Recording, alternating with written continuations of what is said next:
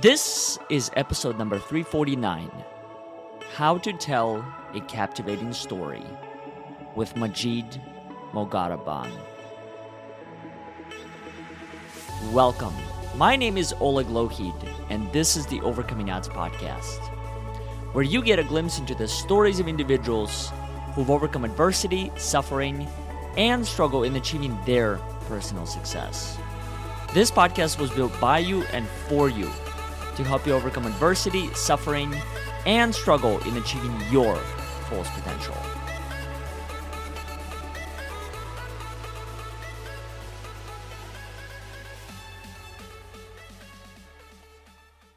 Before we get into today's episode, I would like to make a few quick announcements. The first announcement being an invitation to all of our listeners to our recently launched program called Rewrite Your Story. What this is, is a program that we've been developing over the past five to six years of working with people from all over the world in helping them rewrite their story the story of their past, the story of their future, the story of the hardship and the challenges that they've experienced in their lives, and help them find ways to turn those stories into opportunities to learn and to grow from. If you feel like this message speaks to you, please consider visiting our website at overcomingodds.today, where you'll be able to find the latest details regarding this particular program. The second announcement that I wanted to make is in regard to our show, and that is if our show has had any form of impact in your life, please consider supporting our cause by either making a contribution through our website at overcomingodds.today or leaving us a review on iTunes, Facebook, or Google so more people can find these inspiring and courageous conversations. Now, let's get back to the show. So it's interesting, or at least I find it interesting that, you know, we're having this conversation about uh, your story and in particular, what is your story? How do you tell your story? Uh, this morning, I was making a post and as i was making a post you know how linkedin gives you those notifications like people's birthdays people posted this blah blah blah and one of the people that it said it was his birthday actually happened to be a guy that i one of the first people when i was a freshman in college that i, I had shared my story with i remember walking into the writing center and he was one of the tutors there and I came in there to get some help on a memoir that I was beginning. And so I, you know, I didn't really know how to share this story, so I just laid it all on him. all the traumas, all the adversities, everything. And it's funny because here I am having this conversation with you around the same exact theme and yet he's the his name out of literally 7,000 other people pops up on the screen. So I don't know how you process those moments, but for me, I I stopped believing coincidences many many years ago, mm-hmm, mm-hmm. and I think that it's just so interesting. I think like when you're so aligned with a particular theme or a topic or a question, and then life literally presents those things in front of you. And so right. I actually I wrote him a thank you note here, you know, that I'm gonna send to him because I completely forgot that he was actually one of the first people who gave me that space and opportunity to share in whatever way that I shared it with him. And um, had it not been for him, I may not be here doing what mm-hmm. I do. Mm. Well, what I hear there, Oleg, is the value in someone hearing your story mm. and and feeling understood and seen when someone hears your story. Mm-hmm. And my guess is that uh, the story that you told back then, which you used the word trauma about, mm-hmm. is probably quite different from the story that you tell now, which is probably sounds more like a hero's journey when you tell it now. Yes, one hundred percent. Yeah, I think the more that I think about the story that I told back then, I definitely took people down some of the darkest moments and did not necessarily pave a path for them to get out of those moments. And so I think there is there's a I think there's a tremendous amount of skill that comes when it when it comes to telling of one story and that was one of the things that I was going to be curious in exploring with you as far as your own journey and the story that you've written and lived for yourself how much would you say that process has changed from where you started to where you are now well the way i think about storytelling now is um, i think about it in terms of sales and marketing because i do it uh, for my own business to generate sales and attract the right clients. And I support my clients in doing the same. So my process looks like who's the client, what is their challenge, and how do you tell your story so that they see you as the solution to their problem. Mm-hmm. That's a very specific result that we're after. But your your opening here reminded me of uh, one of the times that I turned to storytelling as a uh, way of healing someone and I'm an immigrant to Canada. So I'm born in the United States. My father was born in Iran, who immigrated to the United States. And I gather, Oleg, that you're an immigrant as well. Yes.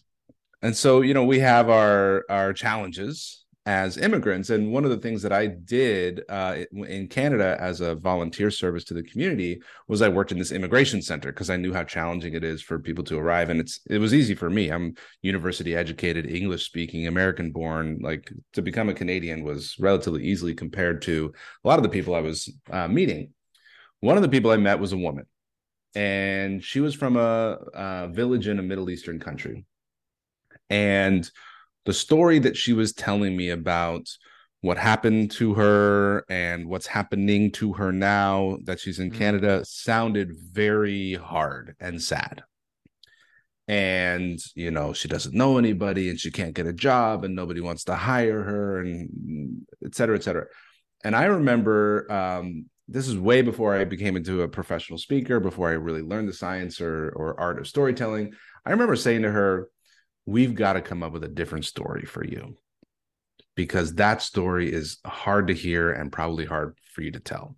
Mm-hmm. And if you look at, I, I, said to her, imagine the women or the, the people back in your village. What do you think their story is of you? You're probably their hero. Mm-hmm. And she paused for a second and her face changed and she said, Yeah, I think you're right. And I said, Think about the story that your kids would tell about you you're brave and you're strong and she said yeah you're right and so we we worked on a new way for her to describe her story and in a lot of ways your story is how you see yourself and how other people see you and by the end of our conversation she felt way better about herself and her situation just by changing how she told her own story mm-hmm. so i mm-hmm. gather oleg that's that's perhaps related or similar to to some of the work that you do. Yeah. Do, do you find that through the work that you've done and kind of just your own process of telling your own story how different is the beginning compared to where you are at now? I i mean i know you mentioned like the the words that you use it impacts you differently compared to how you present yourself now than maybe when you did back then and even the same exact thing in the the um, woman's case that you had mentioned. And I'm wondering for anyone that is kind of just starting the process of telling that story, are there certain words that are more powerful than others?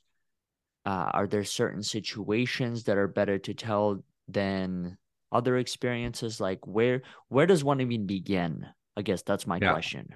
Yeah. So um, I'll first share how I tell my story differently now than I did 10, 15 years ago. Mm-hmm. 15 years ago, I, I was young and lacked the confidence that anyone would take me seriously.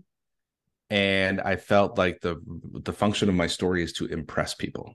Mm. So I would talk about my accomplishments, just like you do on a resume or a cover letter. I've won these awards and I started these businesses and I traveled to these countries and I've got this certificate. And that was my story. It was all highlights and accomplishments. And what's missing there is a humble beginning. Mm. What's missing there is the humanity of challenge. And so, in presenting myself as the world's most accomplished young man, I'm um, laughing because I did the same thing. right. right? Now, uh, as I'm a bit wiser to uh, the journey of life, and as I've had uh, several rock bottoms, and as I can look back and see the gap between where I am now and where I came from, my humble beginnings, mm-hmm. when I tell my story now and when I have a slideshow, I show a picture of me and a $75 IKEA desk in the corner of my bedroom. And I say, This is where I started. I had no idea what I was doing. And then I click the next slide and I show a $25 Starbucks gift card. And I say, This is the first time I ever got paid to speak as a professional speaker.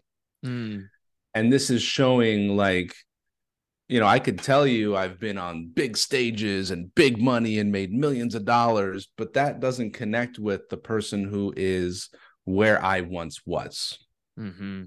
so now i know the function of my story is to uh, answer the question in the mind of the audience is who's this guy and uh, what does he have to do with me and how does he know what i'm going through so I'll I'll t- I'll tell the stories that make my audience feel like, oh wow, this guy's just like me.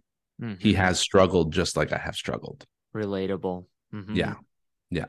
At what point would you say you started capturing a lot of those moments? I know you mentioned the Starbucks gift card. I- I've done similar things throughout my life, but I can't say I did that at the very beginning. And I'm just curious, like, why did you even do that? why did you capture the picture of the Starbucks gift card? Um, actually, um, I did not take a picture of that Starbucks gift card. I, in my slideshow, Google a stock image of a Starbucks gift card. um, you know, I'm fortunate that um, I grew up uh, where my dad had like a VHS camera on his shoulder mm. and a big big film camera like we were documenters like my dad was a documenter and i'm a documenter i take probably 30 40 pictures a day and now we live in a world where i literally carry 10,000 photos with me in the cloud through my phone um, but there was a quote that I uh, came across once that I remember as frequently as I can, and it's about what is art and who are artists. It says that an artist's job is to experience the extremes of humanity and come back and report about it poetically. Hmm. And so as I travel and as I have little moments like um, this moment this morning, I was in my local coffee shop and there's this beautiful blonde lady, and I'm recently single. And I worked up the courage to ask her for her phone number when she took my coffee order. And uh, and she said, I don't think my boyfriend would like that very much and uh, I I felt so proud of myself. And I went to my buddy's house and I said, "Oh my god!" I asked her for her phone number, and I haven't dissected all of the lessons that came from this moment mm-hmm. this morning. But that moment is so rich, and my heart was pounding, and I was like, "What should I say? And how should I say it?" And and life is just so full of every little moment that um, we as storytellers, as artists, get to report about poetically. So, um, to answer your question, when did I start capturing these moments? It's actually around the time that I started considering myself an artist.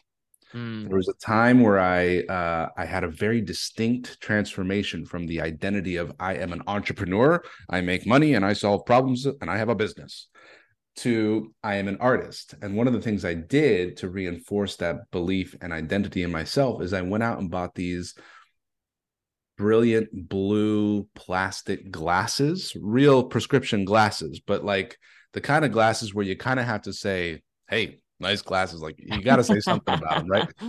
And it was like an artifact for me that says, "Reminder: I'm an artist." Wow. what a story. I love that you mentioned the the thing about the coffee shop. I I've noticed actually now probably more than ever having more moments like that where I'm just finding that why not give it a try, right? Mm-hmm, mm-hmm. Like why not change a narrative? Why not experience something different? I'm in a similar boat as you are and that's being single and having these opportunities present in front of myself and i literally just started to try right mm-hmm. why not ask for the phone number? Why not strike a conversation and see where that leads with no expectations, right? Like, yeah, it might well, end there. It might lead to conversation number two. It might, yeah. like, who knows where it might go. Uh, it's it's a very exciting time, and I could talk about this the whole interview if you wanted to. But here, here's what I uh, here's what I've learned is like when I see, in this case, let's call it an opportunity. Sure. A beautiful woman. And I think about approaching, and then I start to doubt myself. And then now it's been too long and it would be weird if I approached and I leave mm. the place. I don't feel good about that. But what what was interesting is I left the coffee shop this morning, you might say rejected, but I was so proud of myself. Mm-hmm. And it was just because I I went for it. And I think the secret to that is less thinking. That's the secret. The longer you think about it, the less likely you're going to do it. So, you know, if you can extrapolate that into life in general, it's like when you see an opportunity, just go for it. And you'll be proud of yourself. Well, I think also within that, what I found is that so much of it truly does boil down to the story. And I and what I mean by that is the internal story that you tell yourself, right? Mm. Everything that you just described. Mm-hmm. Is she going to respond? How is she going to respond? How am I going to look? Am I going to say the right things? Within those thoughts alone, like four right there, but the longer you think about it, you, you can come up with a hundred different reasons for why it's not going to work. And then ultimately, those are the reasons and those are the stories that are going to prevent you from any sort of action, period. And most of yeah. the time, what I have found is that in similar situations, the other, it's not like the other person is waiting there, right? It's not like the other person is waiting there and thinking that, okay, he's going to come to me right now. I have to respond in this way. And if I don't say that, it's just sometimes things just happen. Yeah. And yeah, there are awkward moments and moments of yeah. silence and all these things. But I feel like that's just a natural process of being a human. Yeah. And I think the more like that I've been able to challenge my own story and my own narrative in a way, the easier the process of life has become. I think one of the beliefs that really helps is believing that you are a gift mm. and believing that people are better off with you mm-hmm. and your presence. And so applied to the the situation with the girl, it's like if I believed in my bones that she would be lucky to give her phone number to me and that sure, she would sure. be lucky to have a date with me and she would be lucky to be in my presence, then I actually look at my offer or request as a gift. Mm. Apply that to the speaking business. If I say, I would love to speak at your conference, and I believe that you having me as a speaker is going to be such a great gift for to your whole community that I almost feel like I'm being generous and you're lucky for me to offer my uh, self as a contributor or speaker in your conference. Now without being too egotistical but just mm-hmm. being like believing that you're here to serve and you're here to give and you're not here to take. The opposite of that is um, if i ask for your phone number i'm going to make your life hell. The, op- the opposite of that is if i come and speak at your conference i just want your money. I just want to get in and get my money and get out of mm-hmm. there um, which i think is actually people's default source of fear. It's like uh I don't want to I don't want to ask to speak at your conference because it feels like I'm taking. Yeah. But you reframe that and you're like, no, actually, you're lucky for me to ask you to speak at your conference because I'm you're gonna look back and be like, that was a really great experience. Mm-hmm. Yeah. Have, would you say that you've been able to tell the difference though between a genuine belief like that and arrogance? Yeah. Um and if so, like, what is that? Because I, I mean, I'm sure you do too. I've been approached many different times by different people say, Hey, I would love to speak here. I would love to be a guest on the show and blah, blah, blah. And sometimes I could sense it off the bat that this is very much one and done deal. What's in it mm. for me? Mm. And other times, like you and I, when you and I connected, it is just like a genuine trust that, hey, I want to be a part of the space. I want to help. I want to yeah. share. I want to learn. Yeah. And yeah. I've just been curious, like, how do other people notice the difference between the two? Because I think there is a difference between the two. Yeah. So there's transactional versus relationship. Mm-hmm. And then there's arrogance versus confidence. So transactional says, I'll give you this, you give me that, you'll be happy, I'll be happy, we'll go on our way. Um, personally, I'm predisposed to a belief that I would love to be friends for the rest of our lives. And uh, so I look at every speaking opportunity or even every conversation as the beginning of a lifelong relationship. Mm-hmm. If I'm going to speak to someone's audience, it's a beginning of a lifelong relationship between me and that whole community. And it's just the beginning of that. Mm-hmm. Not because I want to come back and take more and get paid again and get paid again, but because uh, I can continue and we grow together. And I've been doing this now 12 years. And, you know, I just had dinner with like uh, eight guys who we've known each other for 12 years and looking around the table like, who would have thought we would be, you know, still friends and at this table 12 years later? Um, but that's always my intention. Mm. So when I got an introduction email to you, Oleg, I go, great. How can I support this guy? I, I'm curious. Uh, mm-hmm. What what can we do together? Right. Um, and by the way, I'm going to introduce you to my guy at Harvard. He came back to me and said, and that's going to be, he said he's really excited to meet you. So that's going to be great. And let's see what else we can that's do for awesome. each other. Mm-hmm. Um, arrogance versus confidence. So, um, you know, sometimes the beliefs that I carry are a bit delusional. Yeah. Like and I and I choose my beliefs intentionally. Like I when I remember, I choose to believe that the whole universe is conspiring in my favor and everything's happening for my greater good. You know, it's a little delusional. Um and you know, something terrible happens and I've trained myself to make a make a fist and pull down and go, "Yes." I get in the car accident. Yes, this means I get to meet a new mechanic and I get to learn about I get to learn about how insurance works. Yes, right? And so that's like um you know some people call it toxic positivity like it's like delusional um but i think confidence true confidence comes from experience mm. and wisdom and earned wisdom and earned experience um arrogance i think is the performance of confidence that's mm. masking insecurity um but you know i've i've seen reflected to me people say you know you're you're pretty full of yourself I've heard people say you're pretty full of yourself. To which I say, well, who else would I be so full of? You know? Mm-hmm. Um, so I think, and one of the things that I reflected to me is like people appreciate my confidence. Mm-hmm. That's that's one thing I hear from people when they're comfortable telling me. And I think there's also often probably more people who don't tell me this guy's pretty arrogant mm-hmm. because they're not used to that level of uh, displayed confidence. Mm-hmm. And I think also to add on to it is something that I've learned, and that is you're not meant to be everyone else's cup of tea. For some that's people, a, you're going to be their coffee, right? That's a yeah, that's a tough pill for me. Um, because I just I really want everybody to like me. It's uh-huh. it's it, it's what makes me so driven to be a performer to make everyone laugh and make everyone clap. Um, but that's a good reminder is that yeah, I'm not everyone's cup of tea. Yeah, and just it's just a fact.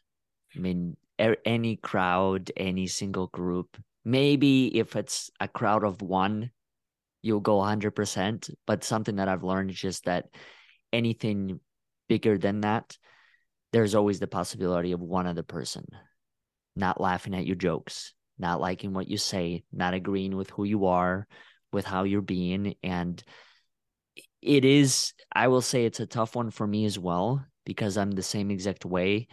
And I think part of the reason is because, you know, I do show up my best self as best as I could. And yeah. whenever I hear a remark saying, well, I don't like this or I don't agree with that, it it does hurt. And and I think it's there's nothing wrong with acknowledging that. But is it something that ultimately I overcome and never think about again? I don't know. I don't know if it's possible to be honest. Mm and, and I I found that to be challenging sometimes when I hear different perspectives, and maybe people have found a way to do that. But when people say yes, it's totally possible to overcome it, I haven't found it. I haven't found that trick. And mm-hmm. you know, when it comes to like stories, something that you and I have been talking about the whole time, different people tell different stories in different ways, right? And hearing one person's story, especially when it comes to stories of conflict, and then you hear it from another person's perspective, and it could change the way that you view the other person, the relationship you have with them. And it's just, it's fascinating to me how I think complex the world really is and how much of it I don't truly know and I may never find out. Yeah.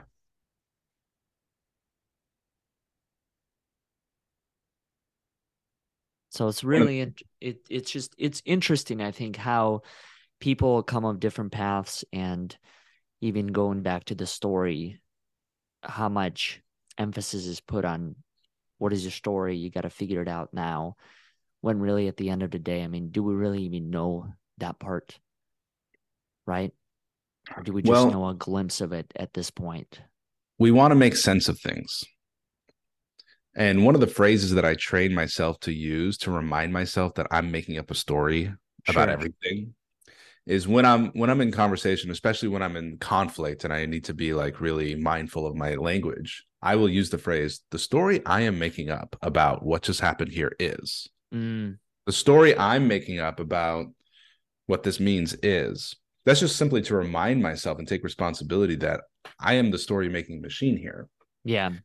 And um I'm going to my first ever speed dating uh night on Monday. Okay. I, I don't know what to expect, but I have an idea. Sure. And I think what's going to happen is we're both going to be sort of trying to figure out each other in like, I don't know, three minutes or less, or, you know. Oh, yeah. The so, whole life. Yeah. Right. so what are the, how does a, how does a human try to figure out a human and like make sense of them in three minutes? So usually there's something like, where are you from? How long have you been here? Mm-hmm how long have you been single? Obviously, we know we're single, right? Uh, what do you like what do you do? do? What do you how do for fun? Do what, do you, what do you work? Yeah. So all of this is like data points and then we leave that conversation and then we have like a shortcut summary for that person. Oh yeah she was the um the business banker with the kids. Mm. right? We have this like label that that we use to make sense of it.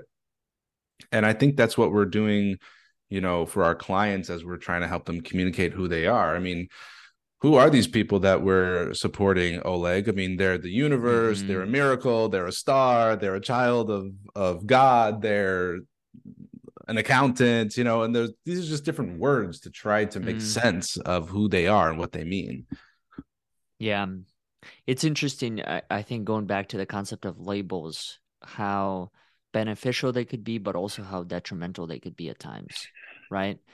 Not even necessarily, I, I guess maybe it could be mislabeling, but remembering someone for one specific thing when really they could be something completely different. I, I've been in situations like you described. You go on a date and you immediately slap a label, uh, toxic, banker, blah, blah, blah when really it's just you might have met that person on one day when they had X, Y, and Z happen, right? Sure.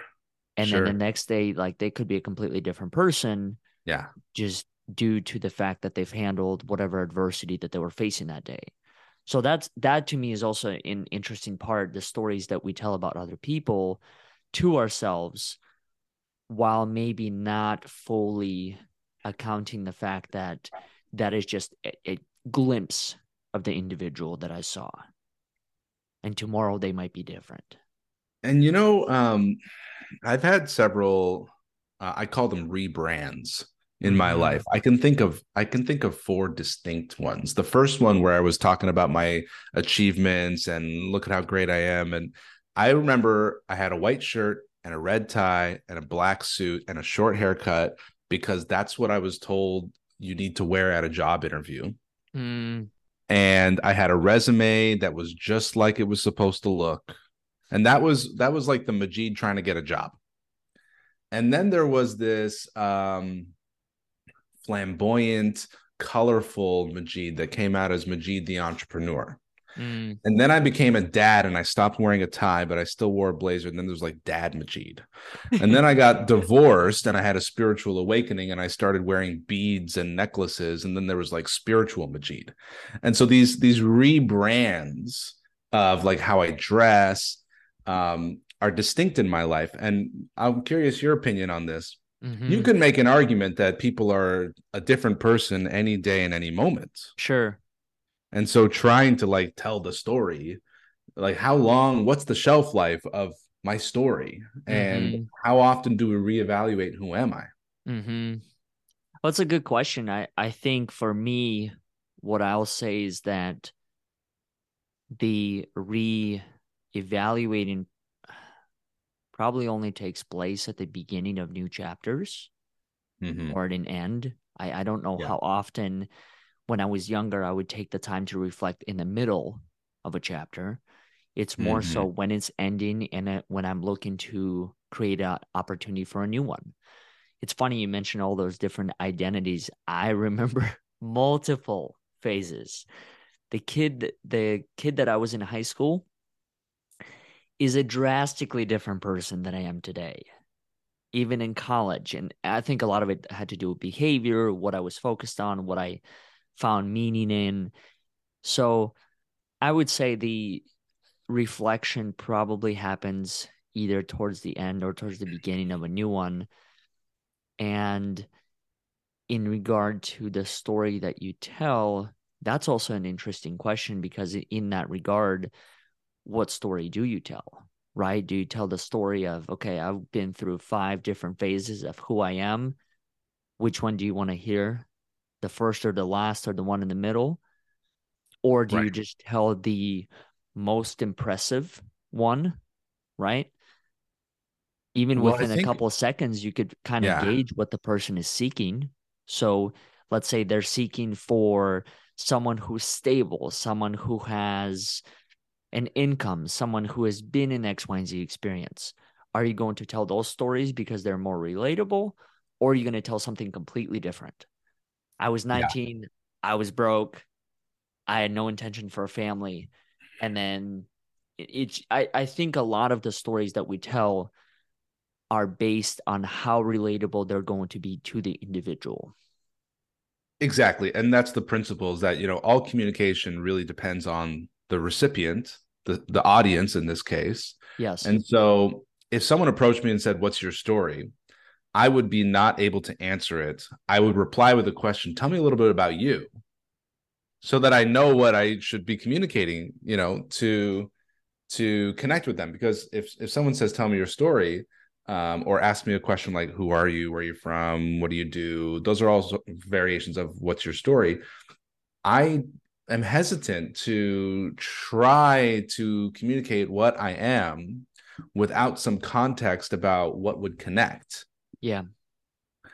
Oh, like I've got a question for you. Um, when you came onto my radar, it was an email. Yeah. I saw uh, Oleg. That's a unique name to me. Uh huh.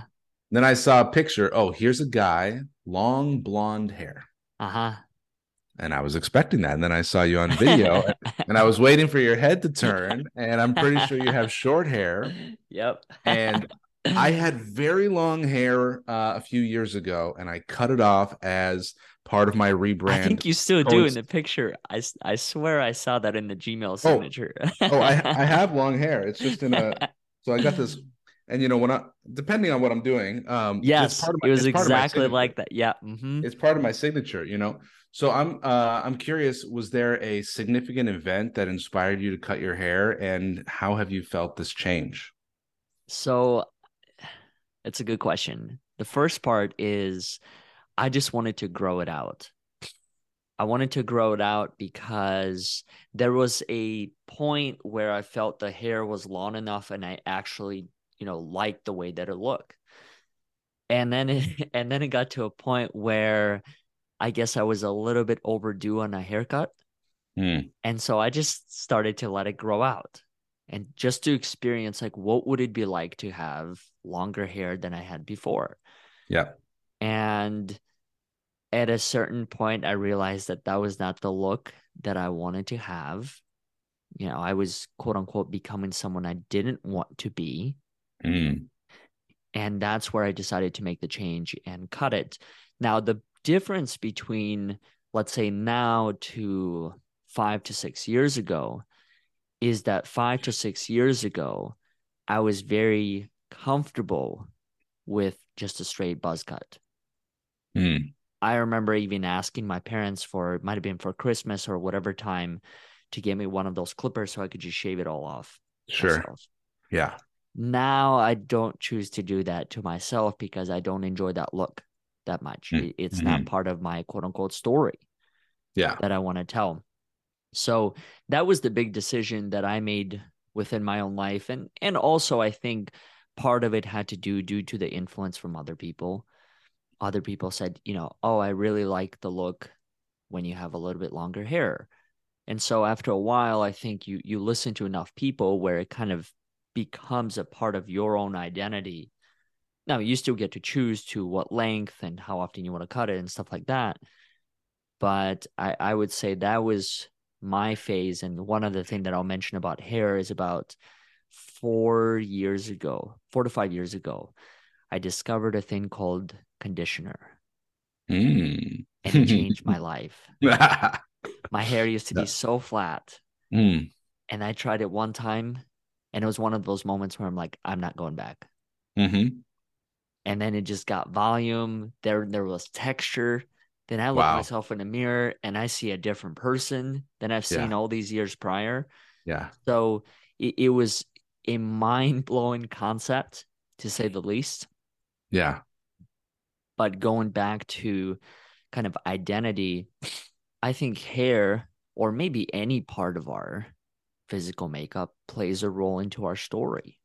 Mm. You know, it's how we present ourselves. I mean, why do you choose to wear the shirt that you do compared to hundreds of other shirts that you could yeah. have chosen? Right? Yeah. yeah. Why one specific color over other colors? I mean, there are certain colors, nothing against colors, but there's certain colors that I just don't enjoy wearing as much. Mm-hmm. You rarely see me in pink. Nothing against pink. It just, I don't know. I, I gravitate more towards green. I like orange. I like white you know, and black. I like purple. Um, you know. One of one of the uh, parts of my journey when it comes to like how I express myself and the choices I make is earlier and still and now to a high degree my choices were based around the question is what is going to get approval from other people yes so when i ask myself what color shirt do i wear i'm actually asking myself what color shirt are other people going to think looks good on yes. me and then as i've become more um grounded in my giving myself the validation and love that i've been seeking from other people it's become question the question of what makes me feel good.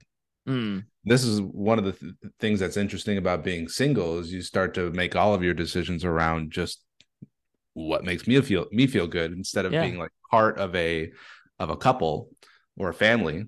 Mm-hmm. Um, I saw unit, that evolution. nucleus, you know, what's that? A unit, a nucleus. I think like yeah. I yeah. think there's something to be not to interrupt you, but there's something to be said about when one is in relationship and i can't say it's true for every single person but it, it's definitely been true for me. You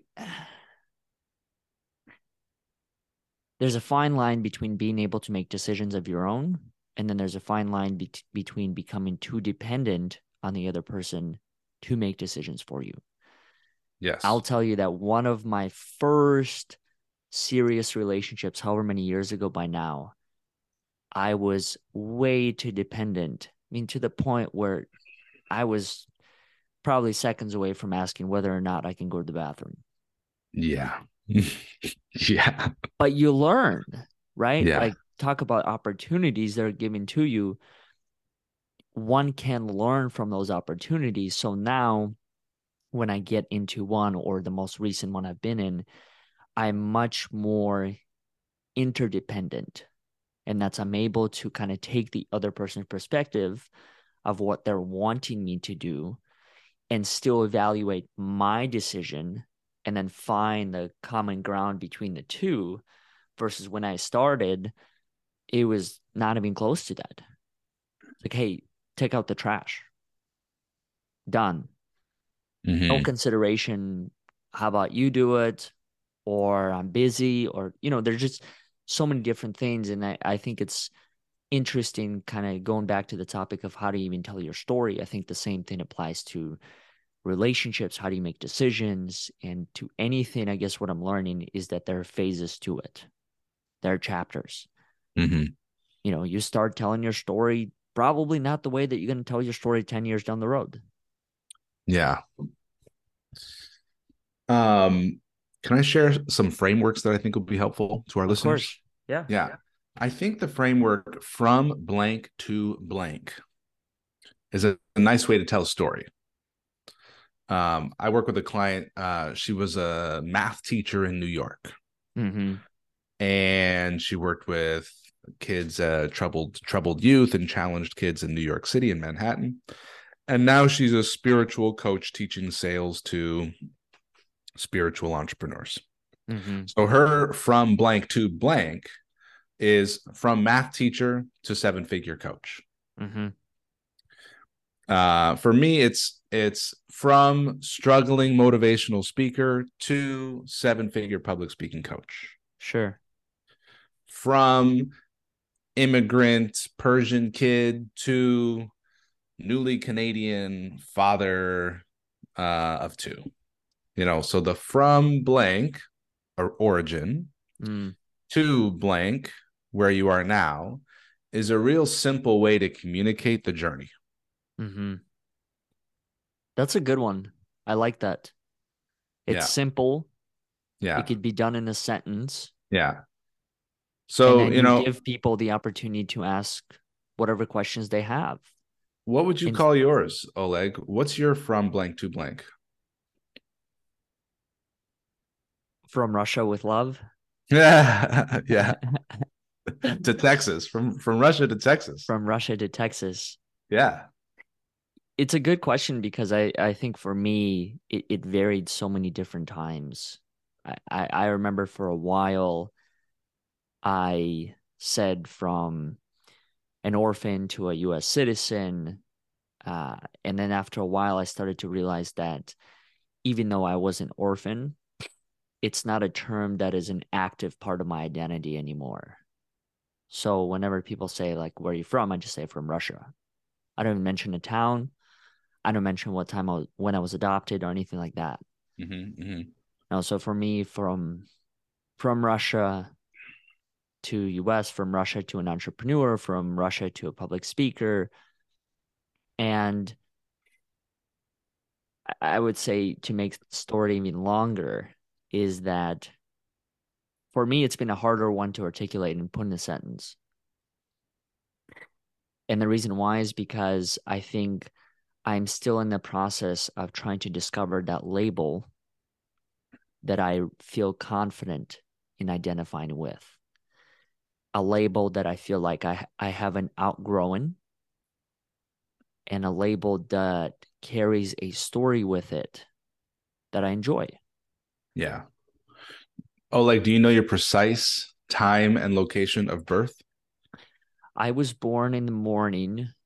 I think it was either 9 or 10 a.m. Location is a town called Chelyabinsk mm-hmm. in Russia. Yeah. You're gonna need to know the exact minute if you're if you're dating in Austin because you gotta uh-huh. be careful. These these uh these astrology girls they go home and they pull your chart and they're like, oh, you're a Libra with, with a moon I, rising. I have experienced a fair share of those. I I have been yeah on that whole. I you know for me I don't know how it is for you, but those things they don't carry as much meaning, and the reason why is because I feel like ultimately you get to assign the meaning that you want to all the different events, to why certain things have happened. And sure, there's data as far as number of people have experienced similar thing that I'm sure you can look at it and say, okay, there might be a larger meaning to some of it. But I would say, if anything, it's the meaning that I choose to assign and then to the things that I don't have a meaning to it, I just accept it for what it is. Yeah. I don't know why certain things have happened. Going back to from to to, I remember when I was in an interview or a couple of the interviews that I did on TV and and people the reporters oftentimes focused on the story of adversity. You know, from an orphan to an entrepreneur, from an orphan to a business owner, from uh I I remember one specifically was from an orphanage to an American dream. And I looked at those things and I found that I believe there's a natural fascination with adversity, with hardship, yes. yes. with times of fear, times of uncertainty. Yes. And the first time I had that observation, I didn't really like it because I felt that I was so much more than that. Sure, I'd faced a lot of different challenges. Many of the challenges, I didn't really get a choice. They just kind of happened, right? In none of us really control where we are born, who our parents are and the circumstances that are going to be presented in front of us. To a degree, we might control how we're going to deal with them, how we're going to reframe, what we're going to learn, stuff like that. But so many of the things that are out of my control, and I realized that in having a lot of those labels, it was harder for me to find my own identity when essentially an identity was given to you. Right? When you are given the label of from an orphanage to a, an American dream, the question is, do you want to live up to that? Mm. Have you lived up to that? Mm. So it just sets, I feel like a, a set of expectations, or maybe I've set those expectations for myself. It's it's impossible to fully define you yeah. It's the limit it's the limitation of words it's the limitation of brevity. Mm. um i do have another framework to share. Mm-hmm. and this is what i call the best in the world framework. Mm-hmm. and it's based on the intention of using story to sell. And your ideal client is looking for the best in the world solution for them. Sure. And so that's why i call this the best in the world framework. And it's the blank for blank who blank. The for who. Mm-hmm. and so what people typically do is when you say what do you do? They say i am a and then they say their category of work. I'm a massage therapist. I'm a public speaker. I'm a lawyer. And what they're saying is that they are one of many. There are many lawyers. There are many accountants. There are many massage therapists right? Mm-hmm. um, but when you say, I am the blank, for blank, who blank, it sounds like this I am the public speaking coach for entrepreneurs who want to grow their business with public speaking. Mm. I am the accountant for dentists who want to pay less taxes. So it's the profession for target market mm-hmm. who desire. Mm-hmm. So I am the bakery for gluten intolerant people who want to have delicious bread. Mm-hmm. I'm the grocery store for busy people who want to do their groceries faster. Mm-hmm. So the for who. So I take my clients, all of them, through this process. Now, when someone says, "What do you do?" They say I'm the blank for blank who blank, and it's precisely who they want to serve. Mm-hmm. And when they say the, and I always correct my clients or or if I'm supporting someone in their personal brand, if and whenever they say I am a, as soon as you say I'm a, it's like you're just one of many. I'm one a life many. Mm-hmm. I'm a life coach. I'm the life coach for dads going through divorce. Mm-hmm. Mm. Are you a life coach for dads going through divorce? I certainly could be. Uh, I don't call myself a life coach, um, but I do have a, a, lived experience that would be very helpful for a dad going through divorce. Mm-hmm. Yeah. Do you do you call yourself a coach? What's your relationship with the word coach? Actually, I love the word coach. Mm-hmm. I do call myself a word coach, the, the word coach. I call myself a public speaking coach, or I call myself the public speaking coach for entrepreneurs who want to grow their business with public speaking.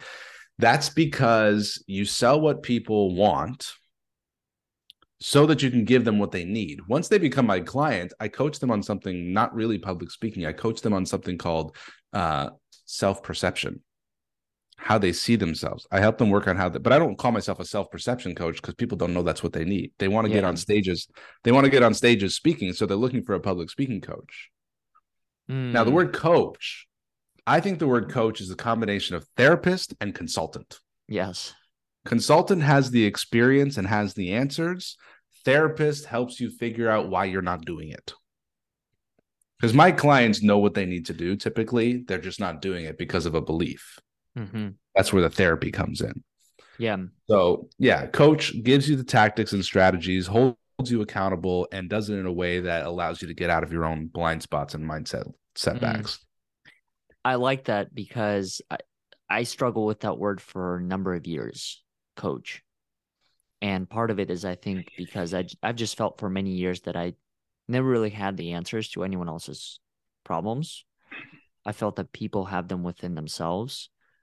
And so it took me a while to kind of reframe and understand I, I the difference between what you even just mentioned. Cons- one is a consultant or a combination of a consultant and a therapist. Yeah. Because I remember leave, I would leave conversations and people oftentimes say, you should go into therapy or you should become a therapist or you should do this, you should do that. And I think there is a fine line between being able to hold a space for the other person to kind of hear themselves, process their own thoughts, yeah. Yeah. But then also hold themselves accountable and help them create a plan or a sense of direction. Yeah. That they can move forward with. Yeah. One way to say it is good coaches tell people exactly what they need to do. Great quote, great coaches ask questions mm. that lead people to the clarity of knowing exactly what to do. And what I do is once people get clear on what they need to do, then I say, okay, when are you going to do that by? where specifically location wise are you going to do that so you're going to do it wednesday at noon where are you going to be i'm going to be at my desk mm-hmm. so they're mm-hmm. seeing themselves doing the thing and then i go okay and, and, how can i hold you accountable to that how can we celebrate it when it's done that's the kind of level of uh, accountability that i think a good coach can get to mm-hmm. yeah i like that speaking of questions where can people connect with you what do you have going on that people can be a part of yeah um TikTok is my favorite place to send people now. Um, I'm Anyone on TikTok. that's looking to date, where can they connect with you? Yeah, uh, fill out an application. um, There's a PDF form on the website. yeah, so you can find me on TikTok at Expert Speaker. Expert Speaker is my brand. ExpertSpeaker.com is my website. Um, Expert Speaker is the name of my book. You can get the book for free at ExpertSpeakerBook.com. You can download the PDF right away. Um, people who are interested in growing their business with public speaking and want to book a call with me can go to expertspeaker.com slash apply. So those are the places. You got expert speaker book. You got my website, which has a, a free masterclass on it. You can book a call with me, expertspeaker.com slash apply, or you can find me on TikTok at tiktok.com slash at expert speaker.